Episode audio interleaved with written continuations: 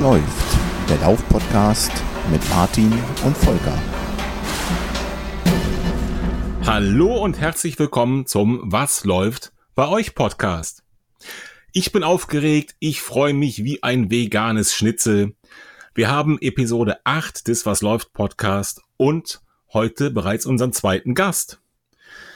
Zuerst begrüße ich aber nicht einen Gast, sondern denjenigen, der hier eigentlich zum Inventar gehört. Hallo Volker, was läuft bei dir? Hi Martin, bei mir läuft nichts. Ich bin immer noch ein bisschen erkältet und äh, dementsprechend ähm, war ich heute mal ganz kurz draußen, habe gemerkt, das ist noch nix und äh, ja, die Erkältung ist noch nicht komplett überstanden. Von daher läuft nichts. Wahrscheinlich genauso nichts wie bei dir. Oder was läuft bei dir, Martin? Ja, das stimmt leider. Bei mir läuft auch nicht viel. Ich habe ja in der letzten Episode schon angedeutet, dass ich gesundheitlich noch nicht so ganz auf der Höhe bin. Das hat sich leider noch nicht verändert. Ähm, sobald da wieder ein bisschen Land in Sicht ist, Wetter egal, Jahreszeit egal, da werde ich die Laufschuhe wieder schnüren. Das habe ich mir fest vorgenommen. Das ist doch schon mal eine gute Einstellung. Aber bei uns läuft nix, aber dafür haben wir uns ja einen Gast eingeladen. Martin, willst du unseren Gast Richtig. ankündigen? Sehr, sehr gerne. Ähm, der ein oder andere Hörer wird vielleicht auch andere Lauf-Podcasts hören außer unseren und sie vielleicht schon kennen. Wir haben heute Nicola zu Gast. Nicola war auch schon mal im Podcast Fat Boys Run zu Gast, in Runyan Folge 6, wenn ich mich nicht täusche. Und Nicola ähm, wird uns heute hoffentlich berichten von äh, ihrem ersten Marathon, von ähm, ihrer läuferischen Karriere und ich hoffe persönlich, da kommen wir gleich noch zu, auch über das Thema Laufen mit Hunden. Hallo Nicola. Hallo Volker, hallo Martin. Hi. Hi. Wie geht's dir? Äh, mir geht's eigentlich ganz gut. Läuft zwar auch nicht so viel bei mir, aber ähm, eigentlich geht's mir mittlerweile schon wieder ganz gut. Zur Orientierung für die Hörer, deinen ersten Marathon habe ich eben schon angesprochen. Der ist jetzt wie lange her? Heute am Tag der Aufnahme? Ja, ich würde sagen, ziemlich genau acht Tage. Mhm. Und ähm, da hast du noch ein bisschen schwere Beine? Nee, gar nicht. Ähm, ich hatte tatsächlich mit meinen Beinen nicht wirklich zu kämpfen in den Tagen danach, aber ich habe so eine kleine Erkältung, so einen kleinen grippalen Infekt mitgenommen. Und ähm, ja, deswegen läuft aktuell nicht ganz so viel bei mir. Okay, magst du dich ähm, grundsätzlich mal ein bisschen vorstellen? Ja, ich bin Nicola, ich bin 28 Jahre alt, wohne mit Mann und Hund, ähm, ja, so im, ich würde jetzt mal sagen, nördlichen Münsterland. Und ähm, ja, dort laufe ich normalerweise. Und seit wann in etwa läufst du? Ja, also ähm, so richtig, äh, sagen wir mal, am Stück laufe ich jetzt eigentlich erst seit Anfang letzten Jahres, also Anfang 2017 bin aber ähm, seit ungefähr 2011 immer mal wieder zum Laufen gekommen, habe mich meistens so Richtung 10 Kilometer gekämpft und habe dann doch spätestens bei dieser Jahreszeit wieder aufgegeben. Und ähm, im letzten Jahr habe ich es dann endlich geschafft, mich so ein bisschen wirklich in eine Gewohnheit reinzuarbeiten und laufe jetzt wirklich. Also ich glaube, das ist tatsächlich das erste Mal, dass ich jetzt über eine Woche mal gar nicht laufe. Okay. Und wie ist es dazu gekommen, dass du dann diese äh, ich sag mal, Initialzündung zum äh, konstanten Laufen hattest äh, 2017? Gab es da irgendeinen Grund oder einen Auslöser für oder einfach so, weil du dachtest, jetzt packe ich es, jetzt gebe ich Gas und äh, trainiere mal ein bisschen konstanter oder hattest du vielleicht sogar vor, irgendeinen Wettkampf zu laufen, irgendein Ziel im Kopf? Nee, also eigentlich ähm, kann ich gar nicht genau sagen, warum es jetzt diesmal funktioniert hat. Also ich habe ähm, eigentlich angefangen, weil ich ähm, mit meiner Hündin, ähm, Martin hatte das ja gerade schon so ein bisschen angekündigt, ähm, so ein bisschen Canicross machen wollte. Das heißt, das ist ein Lauf ähm, auf Zug. Das heißt, man hat selber so einen Gürtel an, an dem der Hund dann mit Leine und einem Geschirr ähm, drin hängt und man läuft dann gemeinsam und der Hund gibt quasi einen Zug nach vorne. Und das hatte ich so überlegt, habe dann am Anfang gemerkt, dass wenn mein Hund Gas gibt, das für mich ganz schön anstrengend wird, so ganz ohne Training und habe halt erstmal angefangen, wieder normal in dieses Lauftraining einzusteigen und habe es dann relativ fix geschafft, so drei, viermal die Woche auch ähm, die kurzen Strecken zu machen. Und ja, man weiß ja mittlerweile, dass so nach einem Monat ungefähr ähm, dann eine Form von Gewohnheit eintritt. Und das habe ich halt gemerkt. Und natürlich auch gemerkt, dass das immer leichter funktionierte. Und so steigerte sich das dann so langsam peu à peu. Okay. Ähm, darf ich fragen, was hast du für einen Hund? Ich habe eine Border Collie Hündin. Eine eher aktivere Rasse, richtig? Ja sehr aktiv. Mhm. Ähm, wird häufig dann auch äh, gesagt, dass man die stark auslasten muss. Ähm, ich habe das immer äh, mit Vorsicht genossen, einfach damit der Hund natürlich auch lernt, dass es Tage gibt, wo nicht so viel passiert. Ähm, aber grundsätzlich habe ich einfach eine Möglichkeit gesucht, mich irgendwie auch ein bisschen fit zu halten ähm, und den Hund aber mitnehmen zu können. Weil ich finde einfach, ähm, der Hund muss ja durchaus auch schon mal Zeiten alleine bleiben. Da muss man jetzt nicht noch äh, fürs Fitnessstudio oder so den Hund mhm. wieder ähm, zu Hause parken. Und deswegen war Fall. das eine schöne Möglichkeit. Definitiv, auf jeden Fall. Und ähm, wie lange hast du den Hund schon? Ähm, sie ist jetzt äh, knappe fünfeinhalb Jahre alt und ich habe okay. sie als Welpen äh, übernommen. Genau. Und in diesen, ähm, ich sag mal, frühen läuferischen Phasen hast du sie da auch schon mitgenommen? Nee, ich habe ähm, tatsächlich die ersten, habe ich mich vorher noch dran erinnert, die ersten ähm, Phasen genutzt. Also es war so 2013 habe ich sie bekommen und bin immer ähm, laufen gegangen, um ihr das Alleinbleiben beizubringen. also gerade am Anfang läuft man ja noch nicht so lang. Und dann bin ich halt, ähm, als sie so die Anfangsphasen okay. kannte, als sie so die ersten 20, 30 Minuten gut geschafft hat, bin ich dann halt laufen gegangen, habe sie zu Hause gelassen und ähm, war dann halt erstmal ein halbes Stündchen, dann eine Dreiviertelstunde unterwegs und habe das tatsächlich dann auch gesteigert. Also die, die klassische Frage, vor was läufst du eigentlich weg, die man manchmal so hört, könnte man in deinem Fall beantworten, vor dem Hund. Ja, quasi, genau. Okay. Ja, ich frage deswegen so interessiert. Volker ist gerade so ein bisschen äh, ausgeblendet aus dem Thema, glaube ich. Hallo, ich bin auch da. Bewusst oder unbewusst. ja, sehr schön, sehr schön.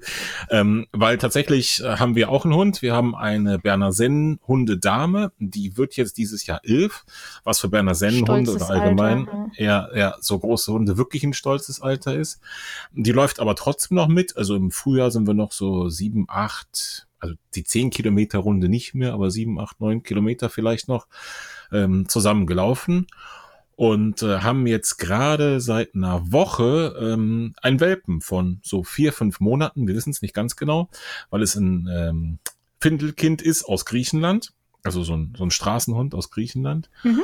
Und äh, es wird aber mit Sicherheit von Statur, von, von dem, was da so zu erwarten ist, auch ein Hund, der geeignet sein wird, um mit mir mitzulaufen. Ja, schön. Ja. Und äh, Klar ist natürlich im Augenblick ein Riesenthema da, die Weichen direkt richtig zu stellen, damit das funktioniert, denn ähm, ich bin tatsächlich von, von unserer Berner-Hündin, was das angeht, total verwöhnt. Also ich brauche im Prinzip keine Leine mitnehmen. Ich tue es zwar, aber manchmal da von Haustür bis Haustür brauche ich es ja eigentlich nicht. Ja, sehr schön, ja. Hast du irgendwie ähm, mit deinem Hund das speziell trainiert oder hast du ähm, ja deinen Hund in einer, in einer entsprechenden Hundeschule gehabt oder wie habt ihr das hingekriegt, dass das funktioniert bei euch beiden? Also ähm, das ist erstmal eigentlich die ganz normale Grundausbildung ähm, in Anführungsstrichen gewesen. Also mhm. sie war jetzt nicht so ganz einfach. Die Tiere sind ja doch auch relativ sensibel durch ähm, ja ihre ursprüngliche äh, Arbeitsidee, die sie so haben. Und ähm, ich habe also erstmal sehr viel Zeit daran investiert, dass ähm, sie ja zuverlässig ähm, draußen ähm, hört, rück kommt. Und dann mm, habe ich halt mm.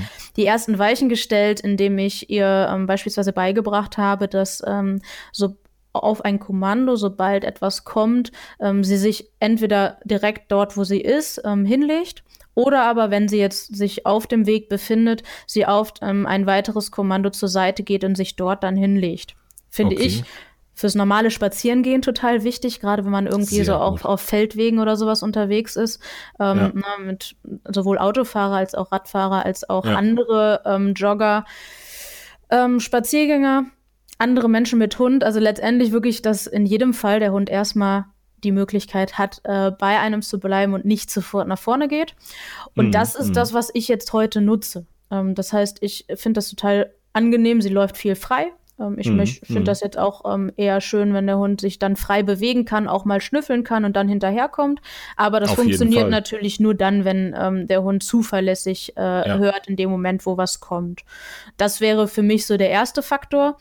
Ähm, und das zweite war dann natürlich, dass wenn man jetzt Phasen hat, wo man vielleicht ähm, ohne Leine nicht laufen kann, weil es an der Straße ist, dass der Hund, mhm. mhm. wenn wir jetzt vom Begleiten äh, sprechen, dass er da halt an der Leine gescheit laufen kann. Mm, ne? mm. Ähm, die Zuggeschichte, das ist dann nochmal ein ganz anderes Thema letztendlich. Ja klar, das ist richtig, ganz separates ja. Thema. Das ist nicht schlecht. Also der Hinweis, ähm, wirklich auf Kommando sich irgendwo hinzulegen oder auch sogar neben, also die geht wirklich vom Weg runter und legt sich dann irgendwo an die Seite, oder? Genau, also das heißt bei uns tatsächlich Seite. Und okay. ähm, das haben wir am Anfang natürlich klein geübt, dass wenn sie in der Nähe war, dass wir zur Seite gegangen sind und das auch schon benannt haben und sie dort mhm. auch ähm, dafür belohnt wurde. Und das habe ich dann immer weiter gesteigert. Natürlich am Anfang, ohne dass irgendwas da war und in unserer Nähe. Und heute macht sie das auch, wenn sie jetzt angenommen, sie geht mal 10, 20 Meter voraus, dann würde sie auch dort, wenn ich das Kommando gebe, Liebe zur Seite gehen und sich quasi an den Rand legen und bleibt dort auch liegen. Das heißt, wenn dann ein Radfahrer kommt oder so, bleibt sie dort liegen. Das Rad kann passieren und sie kann danach dann weiterlaufen. Wow. Ja. Nicht schlecht. Das ist zum Beispiel so eine wertvolle Information, nach der ich gesucht habe und ein wertvoller Tipp. Ähm, weil das ist tatsächlich was, das kannte ich so noch nicht und das ist wirklich absolut sinnvoll, genau wie du das sagst. Ja, weil die Sachen kommen halt auch schnell, ne? Also manchmal hat man auch nicht mehr die Möglichkeit, den Hund zurückzurufen und das würde dann bedeuten, der Hund muss immer in unmittelbarer Nähe sein, was ich dann halt schade finde, wenn man länger unterwegs ist und der Hund wirklich, wenn ich jetzt nicht auf Zug arbeite, wo der Hund natürlich fixiert ist und auch nicht weg mhm, kann, mhm, klar, logisch, ähm, logisch. dann finde ich es für sie schon angenehm, wenn sie sich auch in ihrer Geschwindigkeit ähm, mal bewegen kann. Ne? Definitiv. Und irgendwann, dann bist du halt aus so einem Aktionsradius einfach raus für die üblichen Dinge wie Sitz, Platz und sowas. Und äh, stimmt, das macht so ist sozusagen die, äh, die Pausefunktion aus der Ferne, oder? Genau, genau. Ja, sehr cool. Und hast du das auch mit ihr geübt ähm, oder wie hast du das mit ihr geübt, wenn da mal jemand kam? Also ich meine, es ist mit Sicherheit eins, dass du dem Hund das Kommando beibringst. Ähm, Seite hast du jetzt gesagt, heißt das Kommando richtig? Mhm, genau. Genau, dass, dass er sich dann quasi an der Ort und Stelle hinlegt oder einen Schritt zur Seite macht und sich neben den Weg legt. Aber es ist ja bestimmt nochmal was anderes, wenn jetzt auch ein Reiz dem Hund äh, entgegenkommt, also ein Fahrradfahrer, Jogger oder gar noch jemand mit einem Hund. Wie habt ihr denn das geübt? Ja, da müssen wir natürlich dann wirklich ähm, deswegen sagte ich vorher auch, die Grund, ähm, das Grundgehorsam ist letztendlich erstmal das Wichtigste. Ne? Du musst quasi schon an dem Punkt sein, dass der Hund im normalen ähm, unterwegs sein diese Sachen beherrscht. Das mhm. heißt, wenn jetzt mit der Leine unterwegs bist, dann sollte der Hund natürlich dort auch schon ohne ähm, nach vorne zu gehen, an einem Hund vorbeigehen und auch ähm, Radfahrer passieren lassen. Sonst kann man das natürlich nicht machen. Ne? Also mhm. wenn ich einen Hund habe, der darauf anspringt, dann ist der noch an der Leine. Das heißt, auch ich hatte Zeiten mit, ähm, mit Bo, das ist meine Hündin, ähm, wo sie auch an einer Schleppleine gelaufen ist. Das heißt, das ist eine mhm. Leine, die ähm, lang über den Boden geht, wo man halt jederzeit jederzeit noch auf sie zugreifen kann, auch wenn sie mal 15 Meter weiter vorne ist. Und ähm, letztendlich läuft sie erst im vollen Freilauf, seitdem sie sicher hört, weil ich, ähm, ich persönlich habe ein großes Problem damit, wenn Hunde ähm, frei laufen, die dann aber nicht jederzeit ähm, zurückrufen. Ja sind, weil das macht Absolut. einfach Probleme mit anderen Hunden, das macht Probleme mit Radfahrern, das macht Probleme mit Menschen, die vielleicht auch Angst haben. Ähm, und das ist meiner Meinung nach erstmal basic, bevor man irgendwas anderes macht. Ja, absolut, da stimme ich dir voll und ganz zu. Normalerweise ist das ja. Ähm ja auch so eine alte, äh, altbekannte Hassliebe, der Jogger und der Hund. Und ähm, ich kann durchaus manchmal verstehen, warum das so ist. Also ich selber, obwohl ich glaube, ich habe ein bisschen Hundeerfahrung und eben einen eigenen Hund. Also bei manchen, da mache ich als Jogger, wenn ich denen irgendwo begegne, trotzdem einen ganz großen Bogen drum. Wie geht dir das? Ja, also ich, ähm, ich merke tatsächlich, dass ich, wir sind hier relativ ähm, weit außen und ich begegne hm. nicht so vielen Menschen und auch nicht so vielen Hunden unterwegs. Okay. Deswegen habe ich selber wenig ähm, schlechte Erfahrungen gemacht. Ich mache eher die Erfahrung, dass man halt Hundekontakte hat, wo man einfach denkt, das wäre jetzt nicht so notwendig mm, gewesen mm. Äh, mit dem eigenen Hund. Ich habe das aber tatsächlich jetzt ganz kürzlich gehabt. Und zwar bin ich in Berlin an dem Samstag noch eine ganz kleine kurze Runde zum ja, Ausschütteln am Samstag gelaufen, mm, also den Tag vorher. Und da hat mich dann tatsächlich ein Hund eingeholt von hinten, der definitiv null gehört hat. Also der, mm. der war auch nicht mm. böse, der war auch nicht gefährlich, aber der kam halt bellend von hinten an und ähm, auch ich muss natürlich mir diesen Hund dann erstmal angucken, um zu sehen, was hat der jetzt gerade vor. Ne? Der war jetzt einfach nur ein bisschen drüber, ist dann auch weiter mit dem Härchen.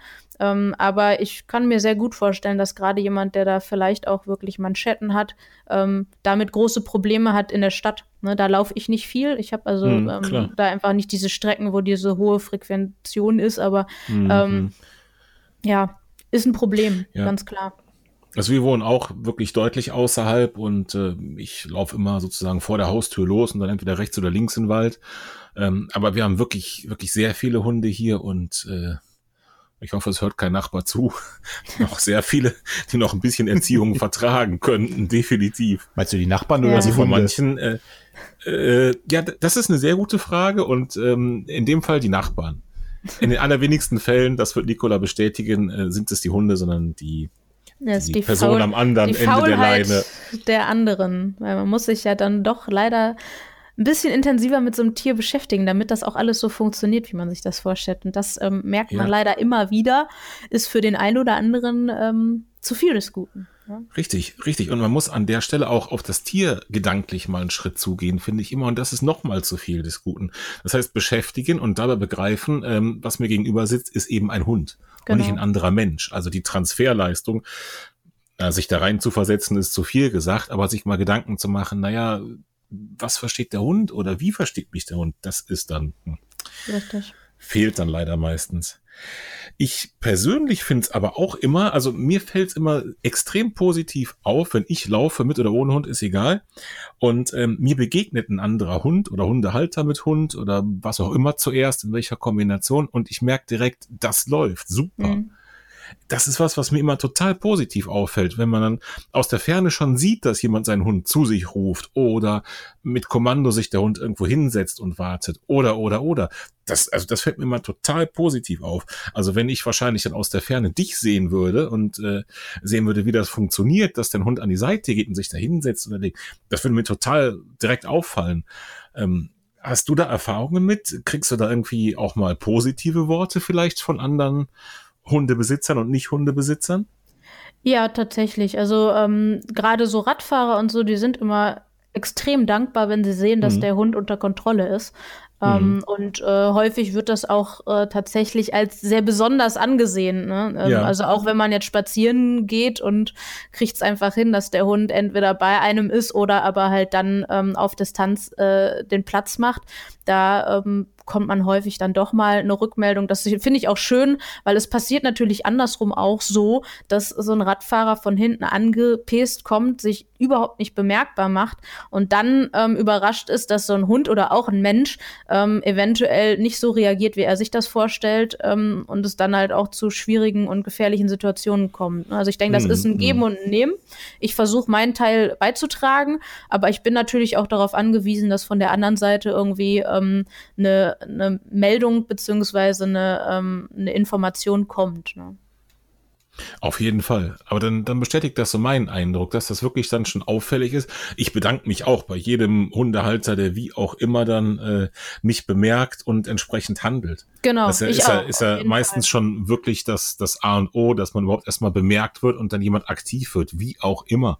Genau. Ja, das muss jetzt nicht der perfekt trainierte Hund sein, der eben ohne Leine in 10 Meter Entfernung sich irgendwo hinlegt. Wenn man ihn halt an die Leine nimmt, dann ist das ja auch eine Reaktion, die vollkommen ausreichend und, und perfekt funktioniert. Richtig. Ja. Toll, klasse. Also das ist ein Thema, da äh, werde ich dich vielleicht hier und da nochmal zu kontaktieren, wenn ja, äh, unser jederzeit. kleiner, wenn unser kleiner ähm, soweit ist. Aber der muss tatsächlich auch erstmal die Basics lernen, denn genau. wie gesagt, der ist seit einer Woche hier und seit, äh, ich glaube, zwei Wochen erst in Deutschland und hat vorher in Griechenland im Sperrmüll gelebt. Da ist noch ähm, ein Stückchen noch, zu tun. Hat da noch ein Basics. bisschen was vor sich. Und man jo. muss natürlich auch sagen, dass ähm, da das Alter auch ein äh, Faktor ist. Ne? Also ja. Sport sollte definitiv erst ähm, ausgeübt werden, wenn das Tier ähm, ausgewachsen ist. Ja. Und dafür brauchen die je nach Größe zwischen ein und anderthalb Jahren. Und da sollte man auch ähm, drauf achten, damit man da nicht irgendwie die Gelenke schon frühzeitig Auf jeden Fall. angreift. Auf jeden Fall. Und die Zeit, die äh kann man sich auch gut nehmen, um eben da die Basics erstmal zu machen. Das glaube genau. ich schon. Und ich genau. dachte, die glaub, nutzt du, um Griechisch zu lernen, damit ihr euch ein bisschen besser verständigen könnt. Ja, das wäre wahrscheinlich ratsam. nee, es ist schon, ist schon ein kleiner Pfiffikus, das muss man schon sagen. Das merkt man jetzt schon. Okay. Volker, bist du noch bei uns beim Thema Hund? Ich bin noch dabei, natürlich. Ich bin ein großer Hundefreund, muss ich dazu sagen, wenn ich mich mal ganz kurz einklinken darf. Und ich finde das auch immer beeindruckend. Also ähm, gerade bei so Hunderassen, die von sich aus sehr, sehr wissbegierig sind, wie zum Beispiel meines Wissens nach so ein, so ein äh, Border Collie auch ist, finde ich es immer beeindruckend, was da möglich ist und ähm, wie äh, lernbegierig die auch sind. Ne? Also was für Kommandos die hören können und ähm, was die alles drauf haben. Ich finde das immer total spannend. Nur ich bin dann halt der Typ, wie gesagt, ich bin ein totaler Hundetyp und ich glaube, ich bin derjenige, der dann immer alles falsch macht. Also nicht in der Annäherung an den Hund, aber ich will dann halt auch Hallo sagen. So wie der Hund mir Hallo sagen will, will ich dann auch Hallo sagen. Und naja, gut, dann kann ich es auch keinem Hund mehr äh, übel nehmen, wenn er dann mal zu mir ankommt, auf mich zugerennt kommt oder so. Das heißt, du nimmst dir tatsächlich auch die Zeit und hältst an, wenn du läufst? Also gerade wenn ich sowas sehe, ne, wenn ich ähm, was, was ich ähm, jemanden sehe, der seinen Hund wirklich ähm, total gut unter Kontrolle hat, beziehungsweise einfach, wo du merkst, dass der Hund ähm, wissbegierig ist, aufmerksam ist, auf denjenigen hört, ähm, dann nehme ich mir auch mal die Zeit und drück die Uhr mal auf Stopp und äh, sag dem Hund Hallo. Oder wenn ich unsere Nachbarn treffe, die sehe ich oft hier auf dem Feld, mm, ähm, dann rufe ich schon klar. mal von weitem, weil die sehen mich immer erst spät. Ich sehe sie meist sehr früh. Rufe ich schon immer von weitem. Hier, komm, lass den Hund von der Leine. Alles ist gut. Äh, wir spielen mal ein Ründchen. Sehr cool. Genau. Gut, Martin, äh, wenn du deine Fragen zum Thema Hunde durch hast, dann äh, würde ich mal gerne wieder so ein bisschen die Kurve kriegen Richtung das Thema, was wir auch im letzten Podcast hatten, nämlich äh, Laufen, Wettkämpfe und wahrscheinlich zum Schluss dann auch nochmal der Berlin-Marathon. Martin, hast du noch Frage zum Thema Hunde? Ja, Tausende, aber das wird jetzt in den Rahmen sprengen. Da komme ich dann wirklich separat mal auf Nikola zu, glaube ich. Das machen wir mal so. Nikola, ähm, was war denn dein erster Wettkampf? Du bist ja den Berlin-Marathon gelaufen in diesem Jahr, aber ich nehme an, es war nicht dein erster, oder? Ähm, also der erste Marathon auf jeden Fall.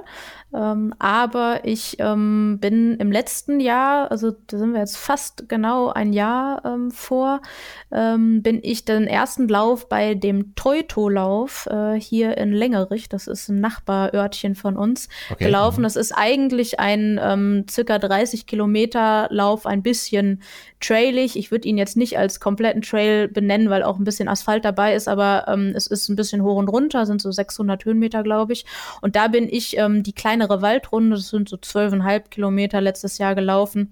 Ähm, und das war quasi so mein Start in die ganze Geschichte. Okay, also das war dann ungefähr der Zeitraum. Du hast gesagt, Ende letzten Jahres bist du wieder eingestiegen. Also damit bist du eingestiegen. Kann man das so Nee, ich bin Anfang letzten Jahres eingestiegen. Ach so, ach so, also, okay, alles klar. Ähm, Anfang 2017. Genau. Okay, hab ich verbrasselt. Kein Problem. Ah, okay. Aber trotzdem, Respekt, nach nicht mal zwei Jahren den ersten Marathon durchzulaufen?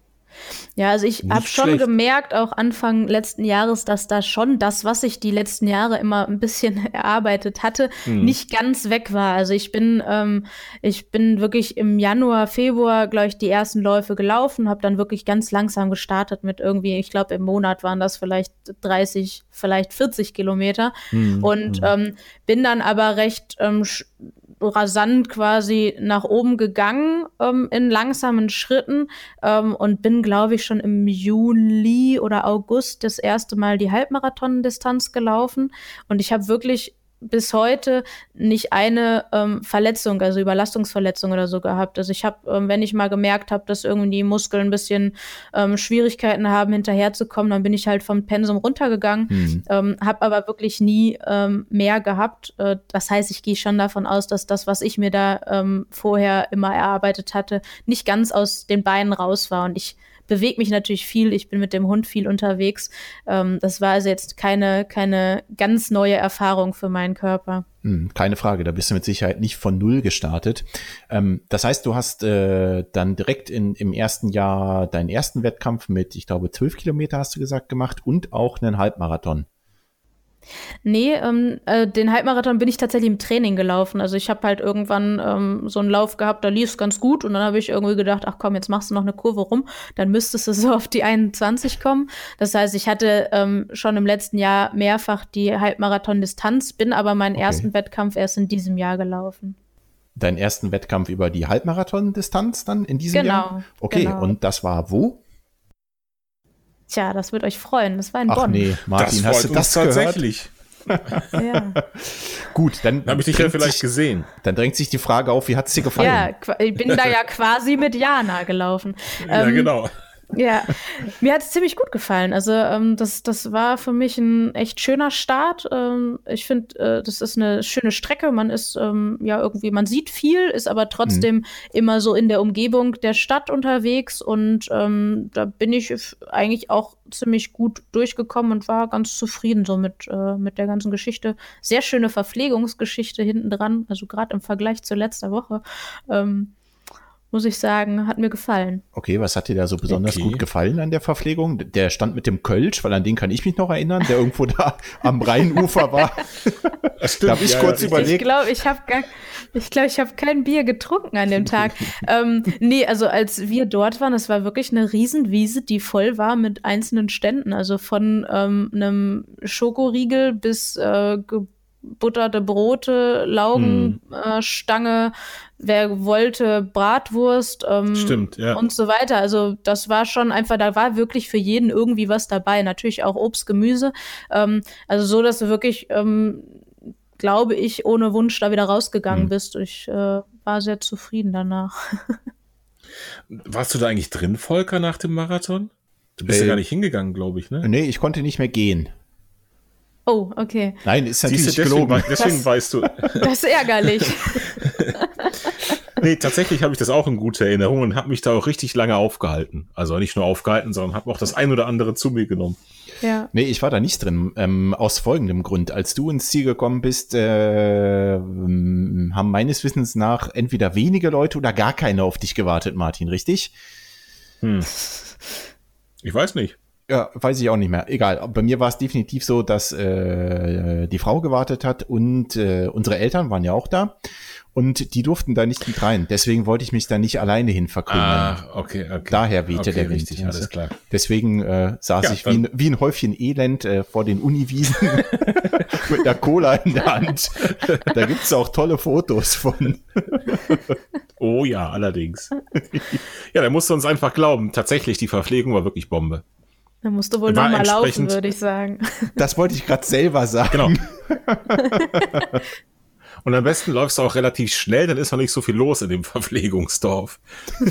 Na super. Danke das war der einzige Punkt, der, der, der mich da zumindest ereilt hat. Ich bin da ähm, offenbar mit so einer Welle reingeschwappt und da musste man teilweise eben äh, relativ lang anstehen. Aber das war ja, das, das stimmt. Das einzige, einzige Problem in Anführungszeichen. Okay, und ähm, Bonn war dann dein erster großer Stadtmarathon, Stadt äh, Straßenlauf, sage ich jetzt mal, oder äh, bist du vorher schon mal eine 10 Kilometer Distanz oder so äh, irgendwo gelaufen?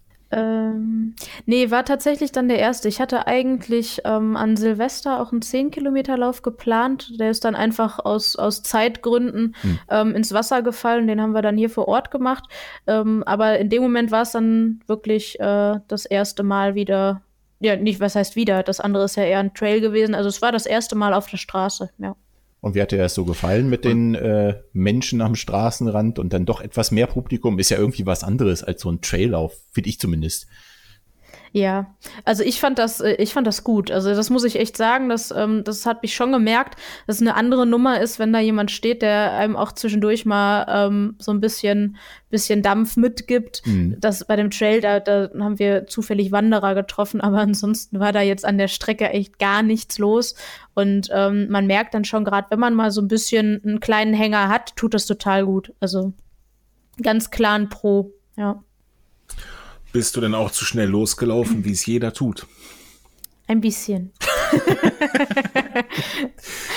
so. Ist mir genauso passiert. Ich, das, ja. das war wirklich in, in Bonn beim ersten Halbmarathon. Ich habe erst gedacht, meine Uhr wäre kaputt. Es läuft also echt entspannt gut, ne? Ja, nee, vor allen Dingen, man überschätzt sich dermaßen, auch gerade ja. durch die Menschenmenge. Ich war wirklich ja. total gehypt, muss ich sagen. Ja. Ja, also ich, ich habe das, das so auch cool. tatsächlich irgendwie, ich glaube, ich habe äh, eine Bestzeit auf 10 Kilometer aufgestellt. Und, aber bis, bis 15, 16 lief das auch echt gut. Also ich ähm, äh, hatte mehr geschafft, als ich, als ich mir vorgenommen hatte. Ähm, dann die letzten Kilometer waren schon Arbeit, gar keine Frage. Mhm. Aber ähm, ja, merkt man definitiv, das ist was ganz anderes, als jetzt hier alleine auf der Straße zu laufen. Ja.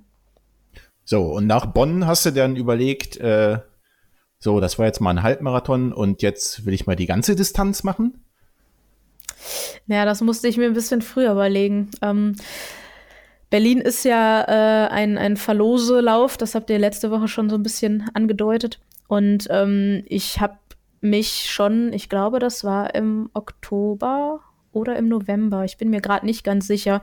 Ähm, mhm. Da war das äh, Losverfahren. Das heißt, da musste man sich anmelden. Dann hat man Anfang Dezember Rückmeldung bekommen. Ähm, das war damals so eine, ja, so eine halbe Schnapsidee. Also eigentlich war das relativ in dem Zeitraum, wo ich mich auch für den Halbmarathon angemeldet habe. Mhm. Ähm, mein Bruder, der war selbst in dem Jahr ähm, in Düsseldorf seinen ersten gelaufen und wollte eigentlich in ähm, Berlin dann auch den zweiten laufen. Und ähm, der hatte dann einfach nur gesagt, du, wenn es bei dir gut läuft, dann würde ich dir empfehlen, melde dich mal für so einen Halbmarathon an. Ähm, das, das pusht einfach nochmal so was, was die Motivation angeht. Mhm. Und ähm, dann habe ich mich für den halben angemeldet und dann habe ich irgendwie diese ganzen äh, Infos bei Instagram etc. gesehen, ähm, dass das halt bald ansteht mit dem Losverfahren. Und dann habe ich einfach gedacht, ach komm, Halbmarathon schaffst du ja schon. Also du bist ja schon bei äh, über 20 Kilometer. In einem Jahr sollte man das ja eigentlich nochmal toppen können meldest du dich mal an. Wenn du dann nicht genommen wirst, dann kannst du ja immer noch woanders laufen oder gar nicht laufen. Ja, ich, ich verstehe, der also, Bruder ist also schuld. Das kommt mir irgendwie bekannt vor. Wie funktioniert das genau Jein. mit diesem äh, Losverfahren für, für Berlin? Also ich meine, Martin und ich, wir haben nur so gefährliches Halbwissen, aber ich meine, du hast jetzt da mitgemacht. Wie geht das? Ich melde mich da an und zahle schon mal was und dann bekomme ich einen Platz oder nicht? Oder wie muss ich mir das vorstellen? Ähm, also es gibt einen Zeitraum äh, von, ich glaube, so ein bis zwei Wochen. Wie gesagt, ich glaube, das ist im Oktober oder im November, müsste man jetzt nachschauen, ähm, in dem man sich anmelden kann. Also jeder, egal wer, entweder alleine oder wenn man in Gruppen laufen kann. Ich glaube, bis drei Läufer äh, Gruppen laufen möchte, äh, bis drei Läufer kann man sich dann auch in einer Gruppe anmelden, sodass man mhm. die Sicherheit dass, hat, dass alle einen Platz bekommen. Und ähm, wenn dieser Zeitraum abgelaufen ist, dann ähm, hat man nur noch die Möglichkeit als Eliteläufer, also bei bestimmten Zeiten, die man schafft, ähm, sich anzumelden mhm. oder über ähm, Reisebüros oder Charity-Geschichten. Das heißt, jeder, der das nicht wahrnimmt, der hat nur diese Möglichkeit, meldet sich dort an. Ähm, du bezahlst noch nicht sofort, aber ähm, du äh, willigst ein, dass wenn du diesen Platz bekommst, dann wird das Geld abgebucht. Das heißt, du entscheidest dich in diesem Moment, dass du starten willst. Mhm. Ähm, und du kannst dann nicht in dem Moment, wo du den Startplatz bekommst, sagen, ach nee, wollte ich ja doch nicht. Und wie lange dauert das dann, dann, bis du eine Info bekommst, ob du den Platz hast oder nicht? Ja, das war dann Anfang Dezember. Also, wie gesagt, ich bin mir nicht mehr ganz sicher, wann die Anmeldung war. Sagen wir mal ein Monat ungefähr. Okay, es geht ja relativ flott dann noch, weil mir gerade so durch den genau. Kopf ging, also ähm, ich melde mich jetzt da an und weiß nicht genau, ob ich genommen werde. Trainiere ich dann jetzt schon mal für einen Marathon oder warte ich, bis ich meine Rückmeldung bekommen habe oder wie mache ich das genau? Aber gut, wenn das so relativ schnell war und du sowieso dann noch vorhattest, in Bonn den Lauf zu machen, hast dich dann wahrscheinlich erstmal auf die Halbmarathon-Distanz vorbereitet, richtig? Genau, richtig. Also ich habe erstmal den Fokus ganz klar auf den Halbmarathon gesetzt ähm, und äh, mich darauf fixiert, genau. Gut, okay. Und dann ähm, nach dem Halbmarathon, da war es ja quasi schon, ja, fast im ersten Viertel wahrscheinlich in der Vorbereitung für den Marathon. Wie hast du das gemacht? Hast du dir einen Trainingsplan irgendwo rausgesucht oder äh, was weiß ich, äh, mal ein Buch gekauft oder dir angeschaut oder im Internet geguckt oder dir selber eingeschrieben. Wie hast du dich vorbereitet? Wie lief das? Also ich bin nach dem Halbmarathon, der war Mitte ähm, April, erstmal normal weitergelaufen nach der Regeneration. Also ich habe dann einfach geschaut, dass ich ähm, drei bis viermal die Woche laufe. Ähm, mhm. Habe geguckt, dass es halt eine Kombination aus ähm, einem, einem etwas schnelleren Lauf, einem Intervalllauf, ähm, einem langen Lauf ähm, und je nachdem, was da noch so Anstand war. Und dann ähm, bin ich im Juni, ich müsste jetzt gerade mal kurz lungsen auf meinen Plan, der liegt hier neben mir. Genau, dann bin ich ähm, am 11. Juni tatsächlich gestartet. Das heißt, ich habe ähm, mir tatsächlich einen Trainingsplan besorgt ähm, und äh, habe da einen Zwölf-Wochen-Plan, den ich allerdings 14 Wochen vorher gestartet habe. Das heißt, ich habe mir zwei Wochen Puffer mit reingenommen, um halt die Möglichkeit zu haben, wenn irgendwie eine Krankheit dazwischen kommt, wenn eine Verletzung dazwischen kommt, nicht in, in, in Stress ausarten zu müssen, sondern letztendlich eine Woche auch mit gutem Gewissen aussetzen zu können und wieder einsteigen zu können. Okay, und hast du tatsächlich diesen Puffer gebraucht? Ähm, jein, also ich habe ihn nicht äh, verletzungsbedingt gebraucht, aber ich hatte tatsächlich zwei Wochen, wo meine ähm, ja, Wochenenden komplett dicht waren. Und da habe ich dann einfach gesagt, okay, ich mache mir jetzt diese Woche keinen Stress, irgendwie diesen langen Lauf irgendwo zwischen zu ballern. Habe letztendlich das, die Woche relativ normal wie in den anderen Wochen auch ähm, gestaltet und ähm, habe aber halt den langen Lauf in dem Fall dann nicht durchgeführt, sondern bin dann einfach in der nächsten Woche in die passende Woche gestiegen und ähm, habe somit alle Läufe absolviert, die ich absolvieren mhm, sollte, mhm, okay. plus dann halt ein paar in diesen zwei Wochen, die ich da. Also ein, ein ähm, paar Freestyle-Einheiten dazwischen. Genau, genau. Ja, hat ja auf jeden Fall zum Erfolg geführt, definitiv. Ja, ich habe auf jeden Fall finishen können. ja, und wie? Und wie? Also ich mehr als Volker. Ich glaube, Volker, du warst selbst auch äh, in dem Zeitraum irgendwann laufen, aber ich habe dich äh, die ganze Zeit über die App vom Berlin Marathon verfolgt und äh, jede Zwischenzeit mir angeguckt. Da kann man, glaube ich, 10 Kilometer, 15, 20, also wirklich in 5 Kilometer Abständen ähm, genau. sich das angucken. Und ich habe mir nur gedacht, sie läuft wie ein Uhrwerk. Ja, fast. fast. Aber ja, so bis Kilometer 30 auf jeden Fall, oder? Ähm, Volker, wolltest du doch was sagen? Ich wollte jetzt nicht dazwischen. Nee, alles gut. Äh, ich, ich wollte eigentlich noch mal kurz okay. beim, beim, beim Trainingsplan einhaken. Und zwar, okay. ähm, wollte ich mal fragen, was, was hat dir besonders gut gefallen und was fandst du total furchtbar in der Vorbereitung auf den Marathon? Ich, ich, ich weiß, dass, also ich kenne das nur aus meinem eigenen Trainingsplan.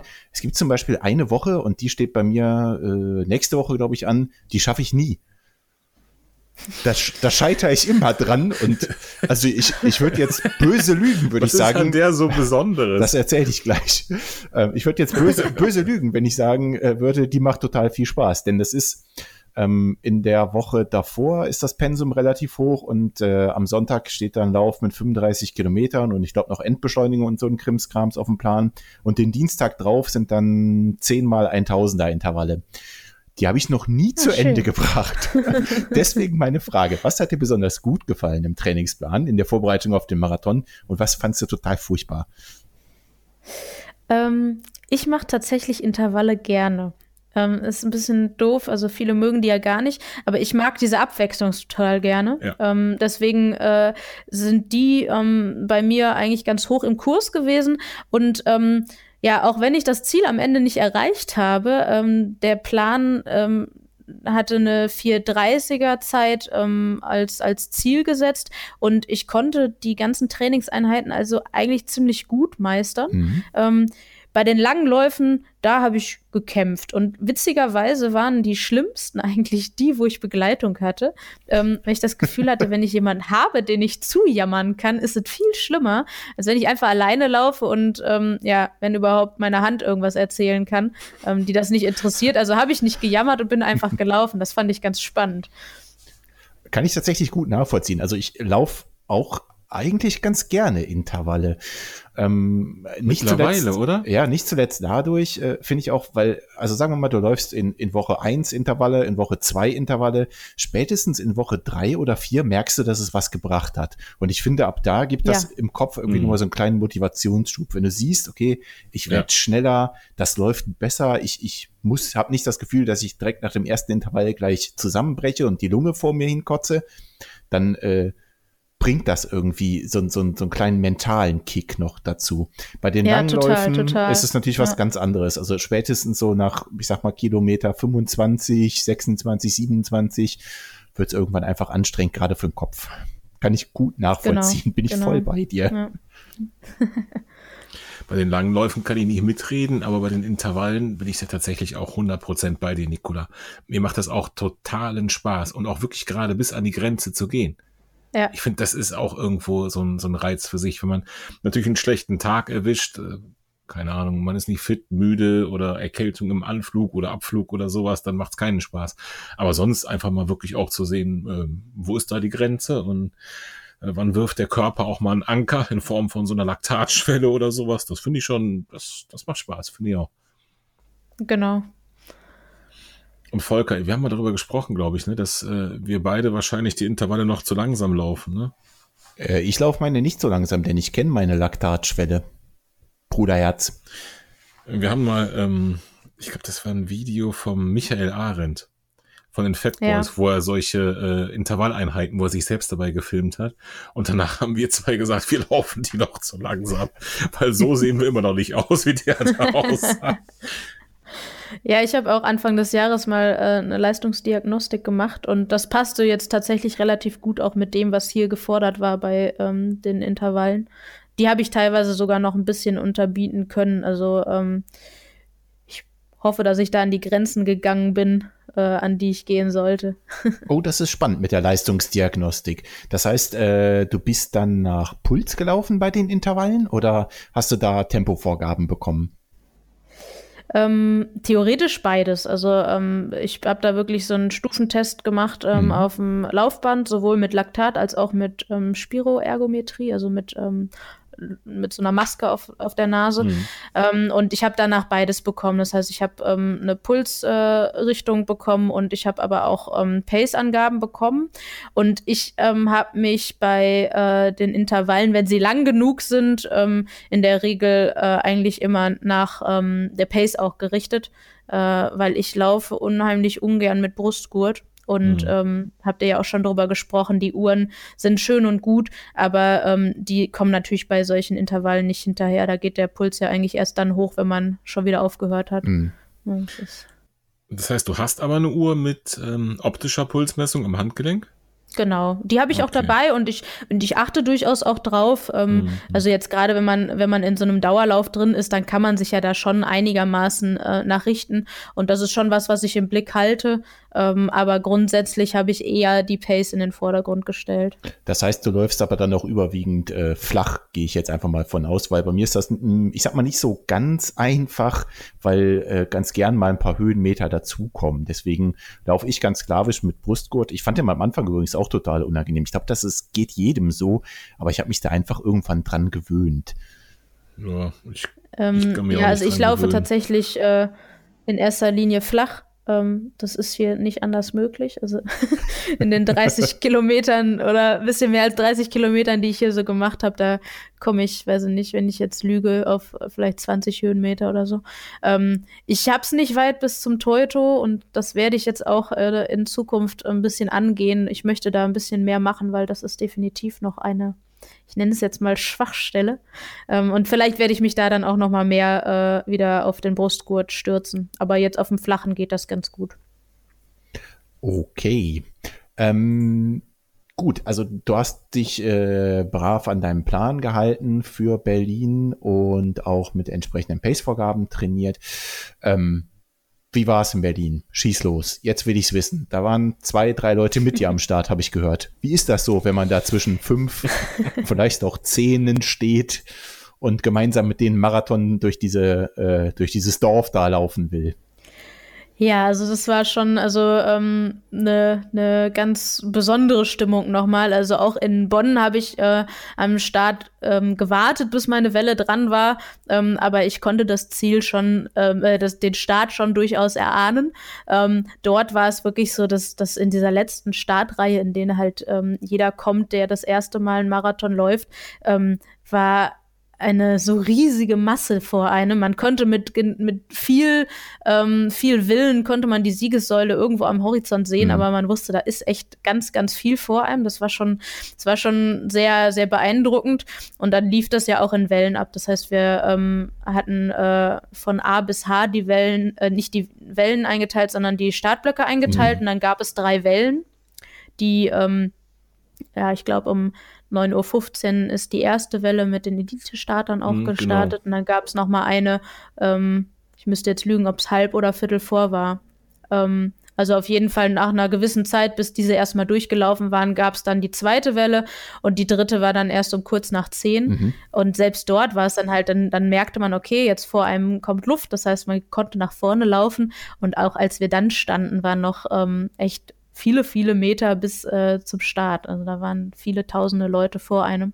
Das war schon ja wirklich sehr, sehr beeindruckend und ähm, letztendlich äh, dann auch natürlich ein bisschen ein Hindernis. Ähm, wir sind dann losgelaufen und ähm, ich hatte ich hatte zwar eine Gruppe um mich herum, mit der ich ähm, am Start stand, ähm, aber ich, äh, mir war klar, dass ich alleine laufen werde. Mhm. Und ähm, das war halt wirklich die ersten, ich würde fast sagen, 13 Kilometer fast nicht möglich, in den Rhythmus reinzukommen. Das war halt ein bisschen mhm. schade, mhm. ähm, weil man wirklich ähm, teilweise sehr enge Straßen hatte, ähm, wo man in der Masse nicht gut durchkam. Und dann gab es auch wirklich schon auf den ersten ein, zwei Kilometern ähm, Walker vor einem. Das heißt, okay. man ist wirklich quasi direkt aufgelaufen und musste irgendwie gucken, dass man vorbeikommt. Und ähm, das war was, was sich jetzt im Hinter äh, hinterem Blick drauf sagen kann, definitiv für mich viel Kraft gekostet hat. Mhm. Das, das habe ich gemerkt. Das heißt, so die ersten paar Kilometer, äh, zwei, drei Kilometer, sage ich jetzt mal, gehst du da wirklich über die Leute drüber, ja? Ja, du musst halt wirklich ähm, immer wieder ähm, abbremsen. Da musst du gucken, dass du, da sind halt viele Gruppen, ne, sind viele Leute, die zusammenlaufen. Mhm. Und wenn dann drei, vier Leute nebeneinander laufen, dann musst du auch erstmal gucken, dass du vorbeikommst. Du willst ja jetzt auch nicht einen Sprint machen, willst auch niemandem anderen vor die Nase laufen. Also das war halt viel so taktieren und ähm, da habe ich wirklich einfach gemerkt, dass, dass da Körner dann verloren gehen und man kommt halt nicht in dieses ganz entspannte Laufen rein. Ne? Also ähm, das, was ich mir so vorgenommen hatte von der Geschwindigkeit, das habe ich ähm, da, ja gut, meine Uhr hat behauptet, ich hätte es gehabt, aber das ähm, mhm. habe ich ähm, definitiv nicht hinbekommen. Und bist du denn noch dann in, in diesen Tritt gekommen? Ähm, ich habe dann so, ich würde jetzt wirklich schätzen, so ab 13, 14 ähm, habe ich mich dann so freigelaufen gehabt, dass das bis auf wenige Ausnahmen und die Verpflegungspunkte eigentlich dann relativ gut ging.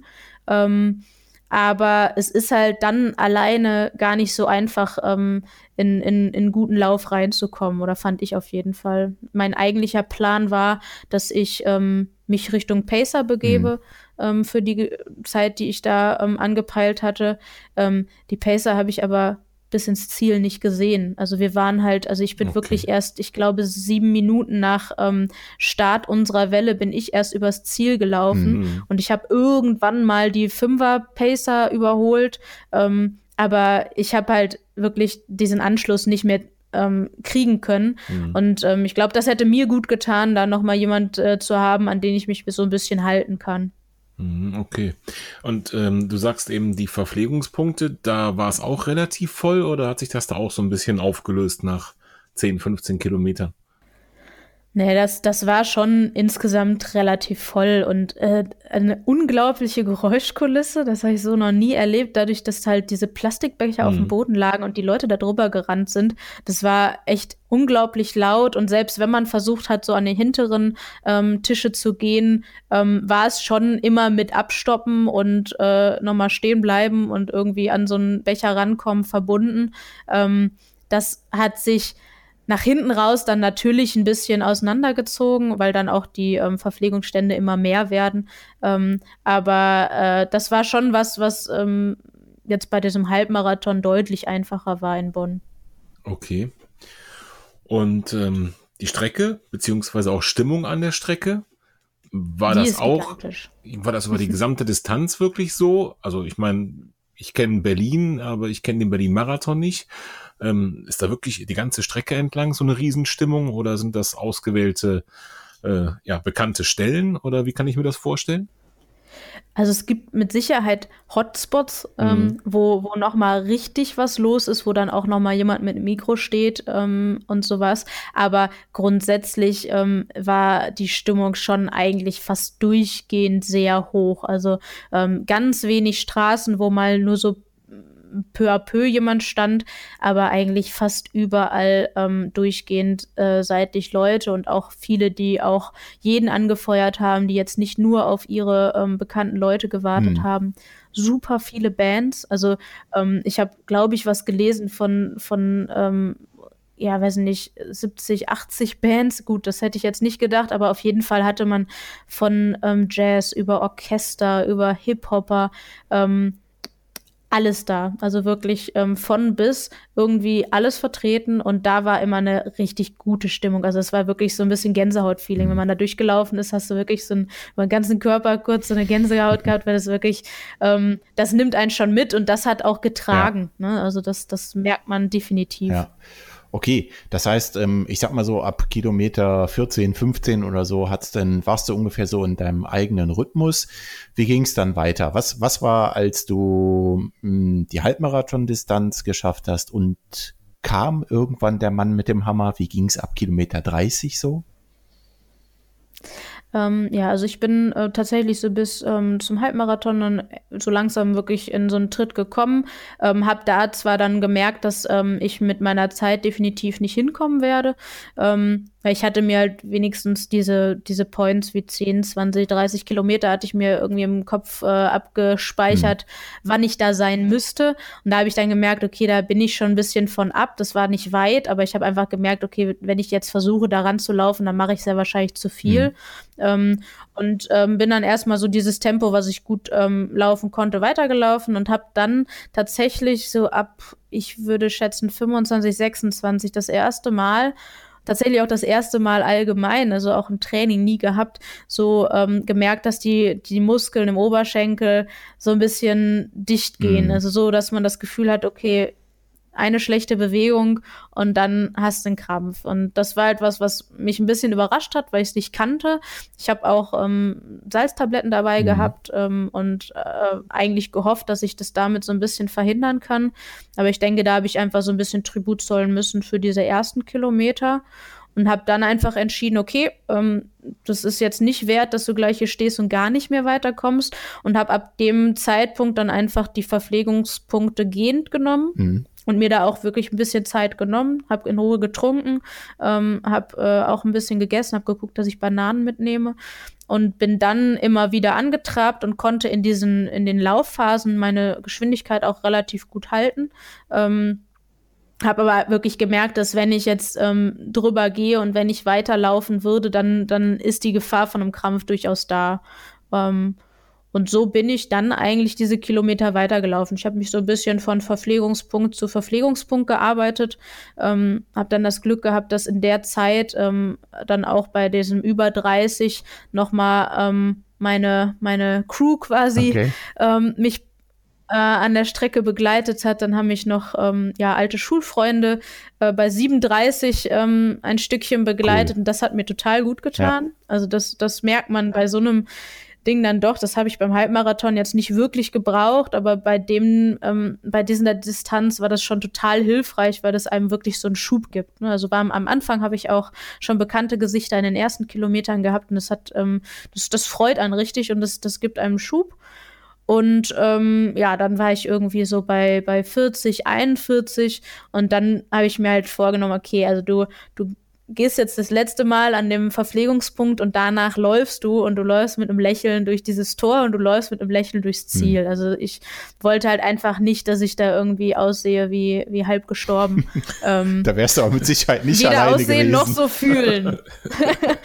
ähm, und das habe ich ganz gut hingekriegt. Da war ich dann echt ganz stolz drauf, ähm, auch wenn, wenn das halt nicht die Zeit war, die ich anvisiert hatte. Ich hatte von Anfang an gesagt, wenn das nicht so läuft, dann werde ich mich da nicht dran festbeißen. Es soll so laufen, dass ich mich nicht einigermaßen wohlfühle.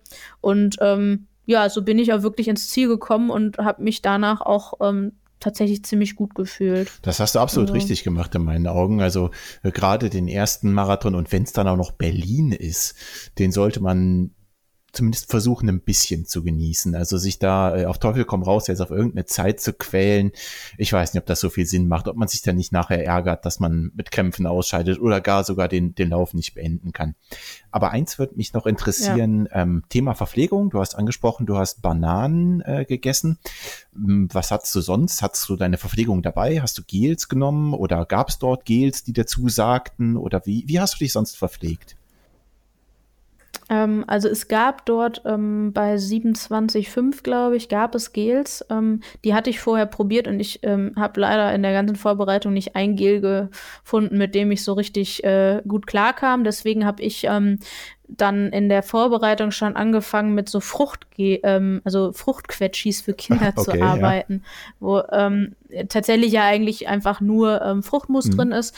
Ähm, damit kam ich gut zurecht ähm, und habe mich wohlgefühlt. Und dann habe ich noch so kleine mh, hm, ja, wie so viereckige Gummibärchen, so Blocks ähm, dabei gehabt, die halt auch noch mal ähnlich wie Gels von der Energie her mhm. sind und der ähm, Veranstalter hatte halt einen, ähm, ja, einen, einen ähm, Energielieferanten, äh, der diese Gels auch gegeben hat. Und die hatten, ja, die nannten die Gelchips. Das ist wie Marshmallow okay.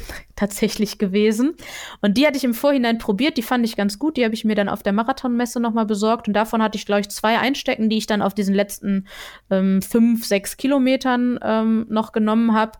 Ähm, das heißt, in Worten zwei Fruchtquetschis, äh, ähm, diese zwei Gelchips, mhm. einen Block und dann halt tatsächlich ähm, Bananen. Okay, und getrunken nur Wasser oder auch mal ISO oder äh, ganz am Ende gibt es oft Cola. Also ich mache es tatsächlich so, nee. ganz hinten raus trinke ich auch mal eine Cola, weil ich merke, ich brauche dann Zucker ja. ohne Ende und dann kippe ich rein, was geht, kann ja nicht schaden, gerade auf den letzten Kilometern, was soll's. Ähm, ja, es gab tatsächlich keine Cola. ähm, die hatten auch von diesem gleichen Hersteller einen, einen ähm, ISO-Drink, den ich aber auch nicht so unbedingt lecker fand. Den hatte ich auch vorher mhm. probiert.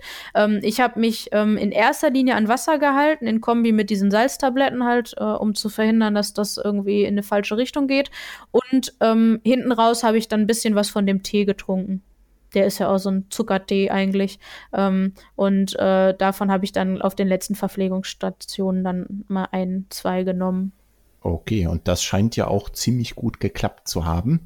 Was mich dann jetzt äh, quasi zur Frage der Fragen bringt, wie war der Zieleinlauf? Also du hast jetzt schon ungefähr bis Kilometer 40 erzählt. Da fehlen jetzt meines Wissens nach noch 2,19. Wie waren die so und wie war das Ende? Ja, also ähm, wie gerade schon gesagt, ich hatte dann irgendwie so bei der letzten Verpflegungsstation, da bin ich halt noch mal kurz gegangen und habe dann gesagt, okay, die nächsten Kurven, die musst du jetzt durchstehen. Und dann läufst du wirklich über eine sehr lange ähm, Trasse, wo du auf der Seite wirklich viele, viele Zuschauer schon ähm, stehen hast. Mhm. Dann ähm, läufst du auf das Brandenburger Tor zu und das war schon, das war schon ziemlich, ähm, ja, krasses Panorama einfach. Ja. Ne? Du hast wirklich viele, viele Leute seitlich stehen, natürlich auch noch viele Mitläufer. Ähm, das war tatsächlich einmal, da habe ich dann auch äh, einmal das Handy gezückt und ein Foto gemacht, äh, weil ich einfach dachte, okay, die Perspektive, die wird kein anderer festhalten. Ja. Jetzt musste das einmal selber machen. Cool. Ähm, und dann habe ich wirklich Handy weg, durch das Tor durch. Ähm, und ähm, dann hast du ja noch so also ich glaube, man sagt 500 Meter, ich weiß es nicht. Es sind auf jeden Fall noch mal einige hunderte Meter bis zum Ziel. Und das habe ich dann wirklich genossen. Also das war dann wirklich ähm, eine Freude, ganz klar. Ich war äh, tatsächlich echt ziemlich stolz auf mich, ähm, dass das so gut funktioniert hat, dass ich so laufen konnte, dass ich am Ende wirklich auch noch ein bisschen, bisschen Gas reingeben konnte, um da mit einem guten Gefühl durchzulaufen. Und ähm, ja, und dann nach dem Zieleinlauf ähm, gucken einen sehr, sehr viele äh, Mediziner sehr, sehr tief in die Augen. Und ähm, gut, da musste ich mich in dem Fall tatsächlich nicht bemühen. Das hat ganz gut geklappt. Da durfte ich vorbeigehen und ähm, ja, habe dann die Medaille bekommen. Das war natürlich schon auch ein ganz schöner Moment.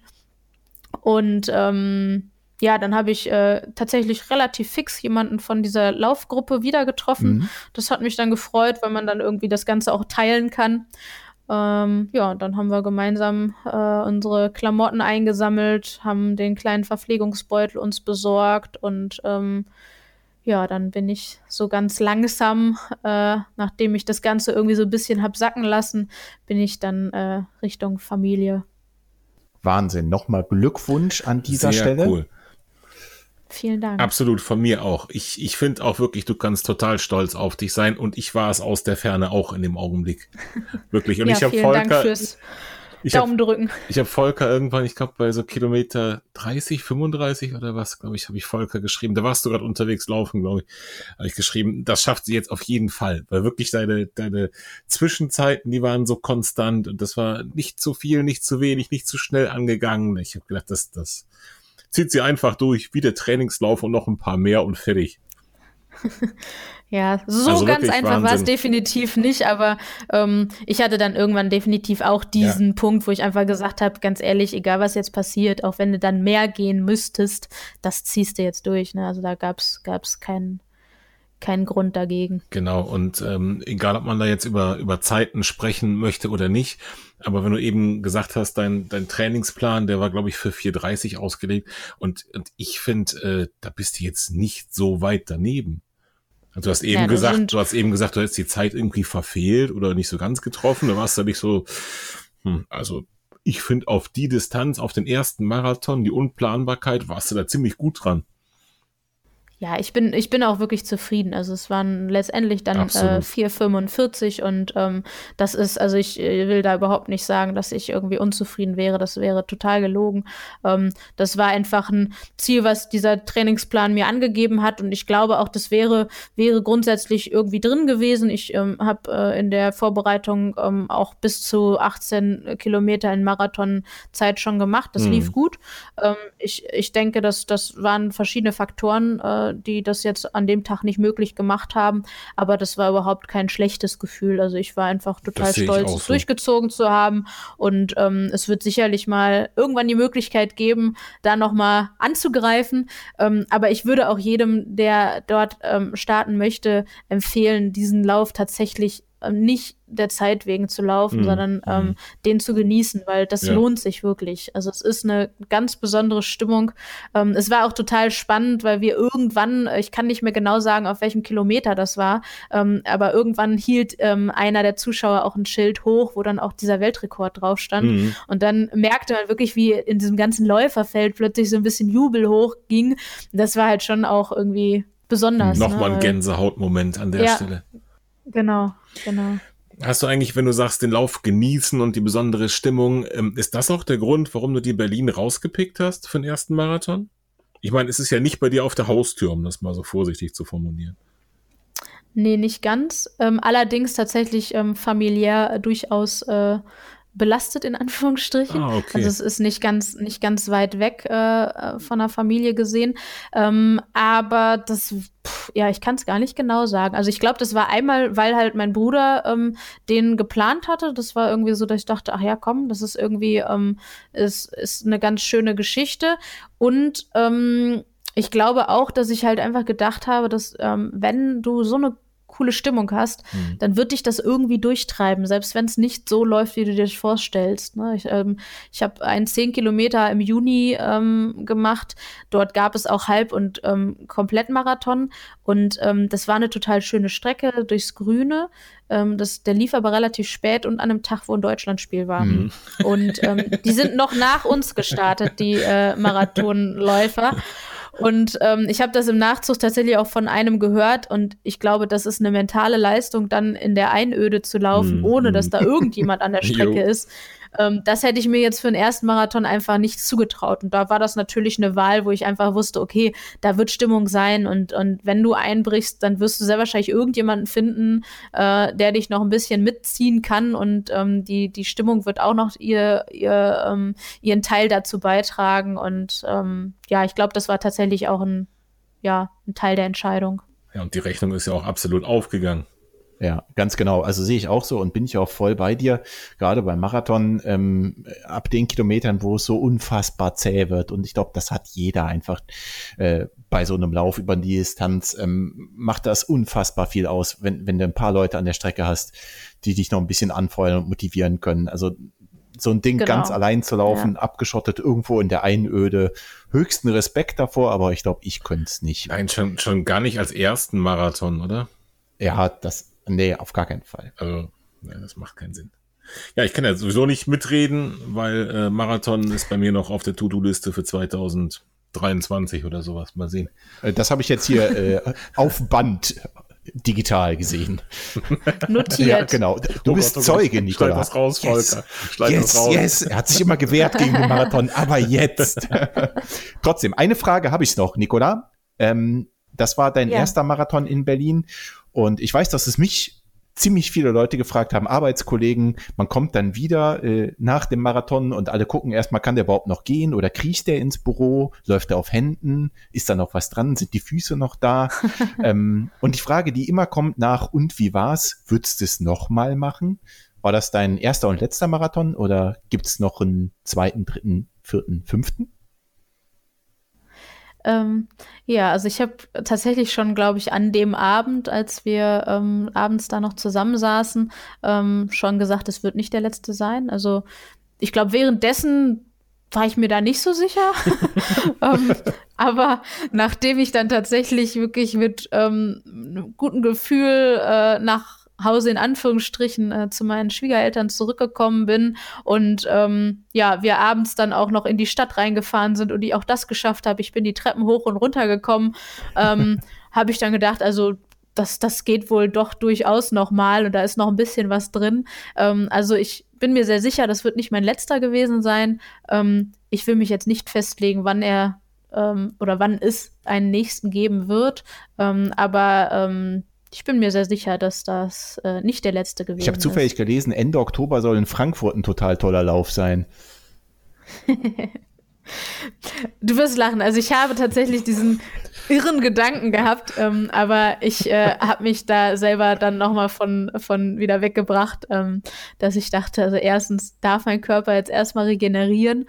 Ähm, und zweitens liegt bei mir tatsächlich genau einen Tag später auch noch eine nicht ganz unwichtige Prüfung an. Ähm, das wäre nicht so clever. Aber ähm, ich hatte diesen Gedanken ganz kurz, dass ich dachte, also eigentlich muss man diese jetzt angearbeitete ähm, Leistung doch irgendwie auch beibehalten und nochmal nutzen. Ähm, aber ich glaube, das kriege ich auch noch mal hin. Aber ganz bestimmt. Ich glaube auch, das ist vielleicht ein bisschen zu wenig Abstand dazwischen. Und gerade wenn da noch irgendeine Prüfung ja. ansteht oder sowas, es muss ja nicht sein. Du hast noch Eben. so viel Zeit, Marathons zu laufen. Das ist ja das Schöne am Richtig. Laufen. Wir können alle. Man hat gesehen, da, da ich habe noch viele, viele Jahre. Um, äh, da waren, da waren viele Menschen, die deutlich, deutlich älter waren als ich. Also ähm, ich denke, da habe ich auch noch viele Jahre Zeit, das äh, irgendwann zu wiederholen. Das glaube ich auch. Genau. Und Vorfreude ist bekanntlich die schönste Freude. Und im nächsten Richtig. Frühjahr steht ja traditionell der Bonn-Marathon wieder an. Ja, also ich ähm, muss auch sagen, äh, ob das jetzt nächstes Jahr sein wird, keine Ahnung. Aber ich ähm, finde Bonn durchaus ähm, gar nicht, nicht verkehrt. Ähm, also diese zwei Runden ist sicherlich eine ähm, Geschmackssache. Mhm. Aber ähm, grundsätzlich so von, vom ähm, Aufbau, von der Menge der Leute, die da mitlaufen, ähm, von, von den ähm, Zuschauern draußen, kann ich mir das echt sehr gut vorstellen. Ja, das ist halt einer der wenigen auch wirklich im, im Frühjahr, oder? Also wenn man ähm, irgendwie ja so, gut, so, so Düsseldorf ja. und Hamburg hat man noch. Ne? Hamburg soll ja auch sehr, sehr schön sein. Ähm, aber jetzt so von, von, von dem, was ich schon kenne, ähm, fand ich das jetzt wirklich, dass ich gesagt habe, das könnte ich mir auch vorstellen. Mhm. Gut, für mich ist er fast auf der Haustür und äh, ja, klar. für Volker natürlich auch irgendwo äh, Heimat. Deswegen genau. glaube ich, haben wir da schon eine spezielle Verbindung, oder Volker? Ja, keine Frage. Ich knack im Zweifel dann bei dir, falls wir uns entscheiden, dann nochmal gemeinsam an den Start zu gehen. Oder vielleicht sogar ein kleines so Hörertreffen draus zu machen.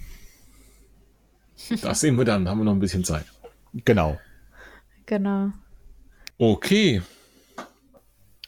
Gut, also ein Marathon könntest du dir äh, noch vorstellen, vielleicht mal zu laufen. Hast du denn noch andere Ziele, sportlerisch beziehungsweise läuferisch, Nicola?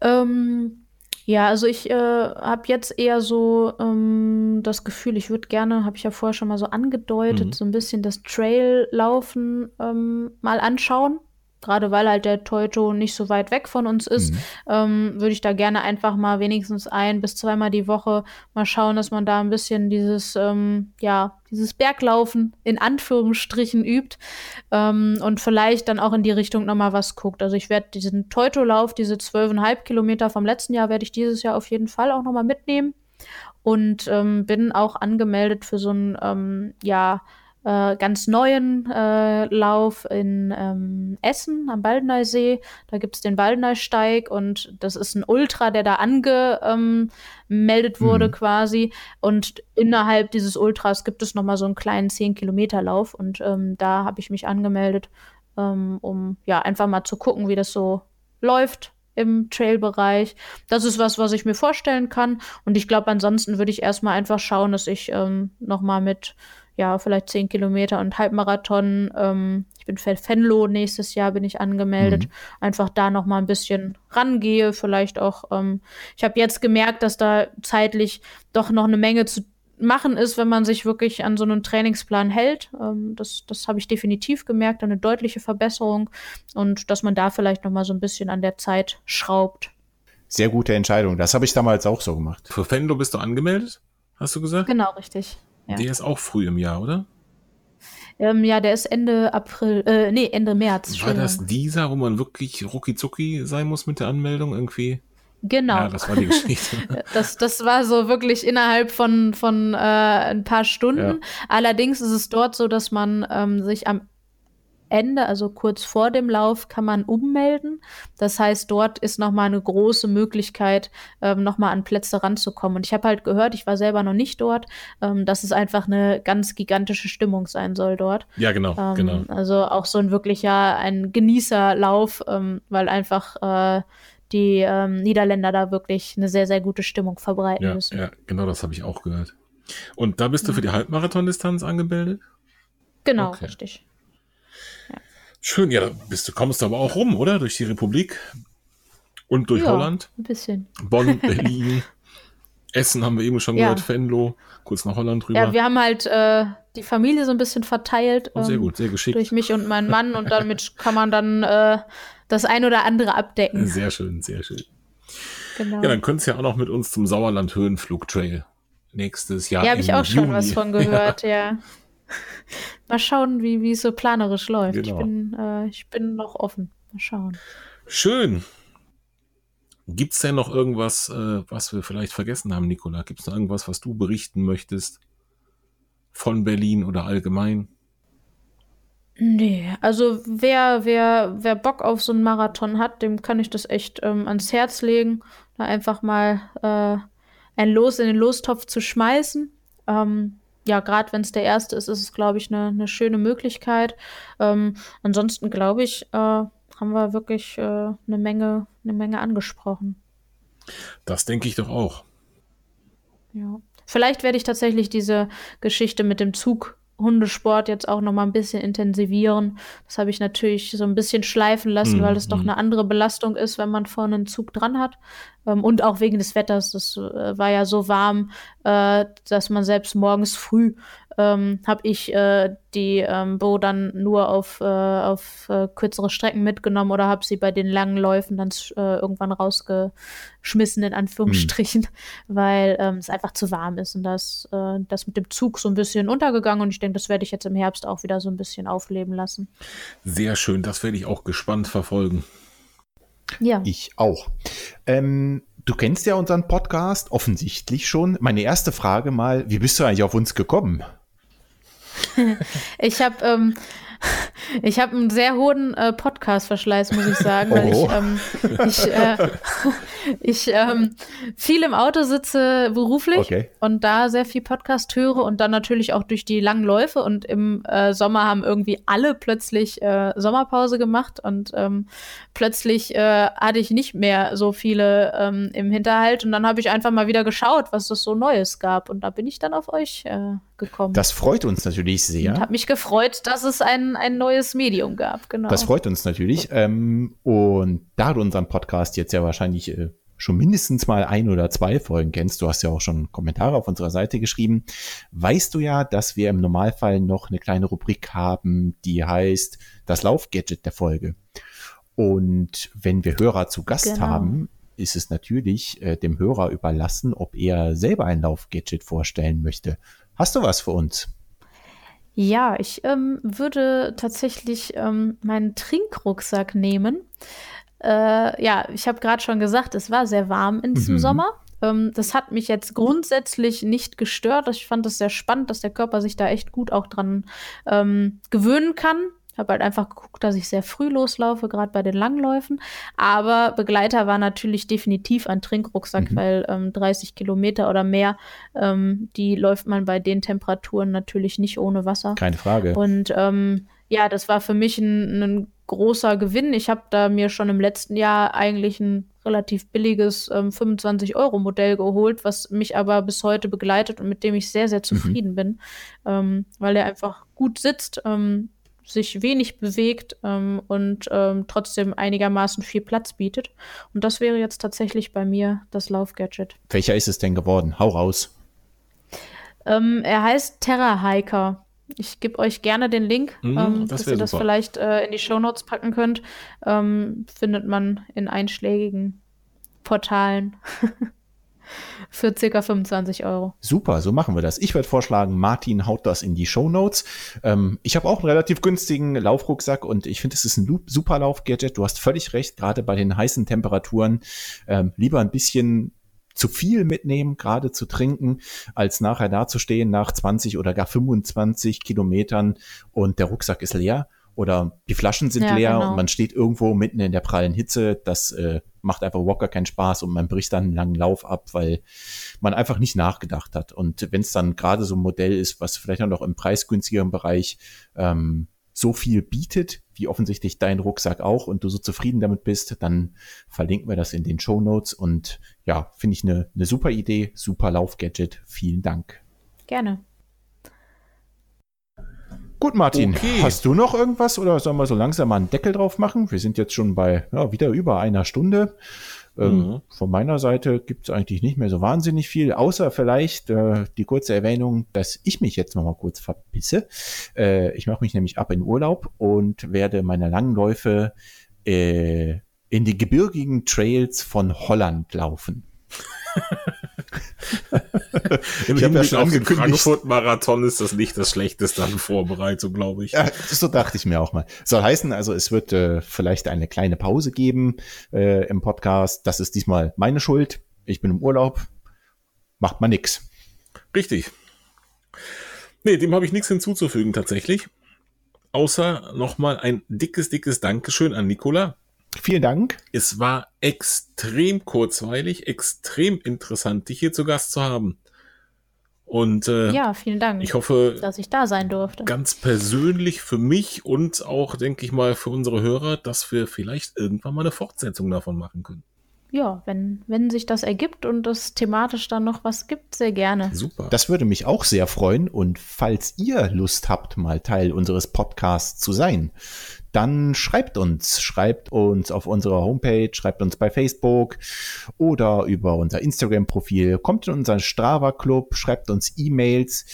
Ihr könnt uns auf etlichen Wegen erreichen und wir wollen die Rubrik Was läuft bei euch natürlich weiter pflegen und füttern, sind über jedes Feedback dankbar und natürlich besonders dankbar, wenn wir so wundervolle Gäste im Podcast haben dürfen wie Nicola in dieser Folge. Also wenn ihr Lust habt, kommt auf uns zu und schreibt uns. Genau. Okay, dann würde ich sagen, haben wir es für heute. So ist es. Nochmal vielen Dank, Nicola, dass du bei uns warst und macht's gut. Sehr gerne. Vielen Dank, Nicola. Tschüss. Tschüss.